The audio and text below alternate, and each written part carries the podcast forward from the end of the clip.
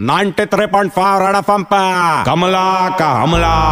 आ राजा। उस दिन का बात रहा, मैं सिग्नल पे खड़ी थी, अचानक से गाड़ी आया, मैंने गाड़ी का खिड़की खटखटाया तो खिड़की तुरंत नीचे आया। अंदर जाग के देखा तो संजय संजो बाबा पसदा का जाना, संजय दात कैसा था। आज संजय तेरे को देख के इतना मज़ा आता ना मेरे को एक थोड़ा एक्टिंग करके दिखाना सर्किट वाला। वो मेरे को आग दिखाया।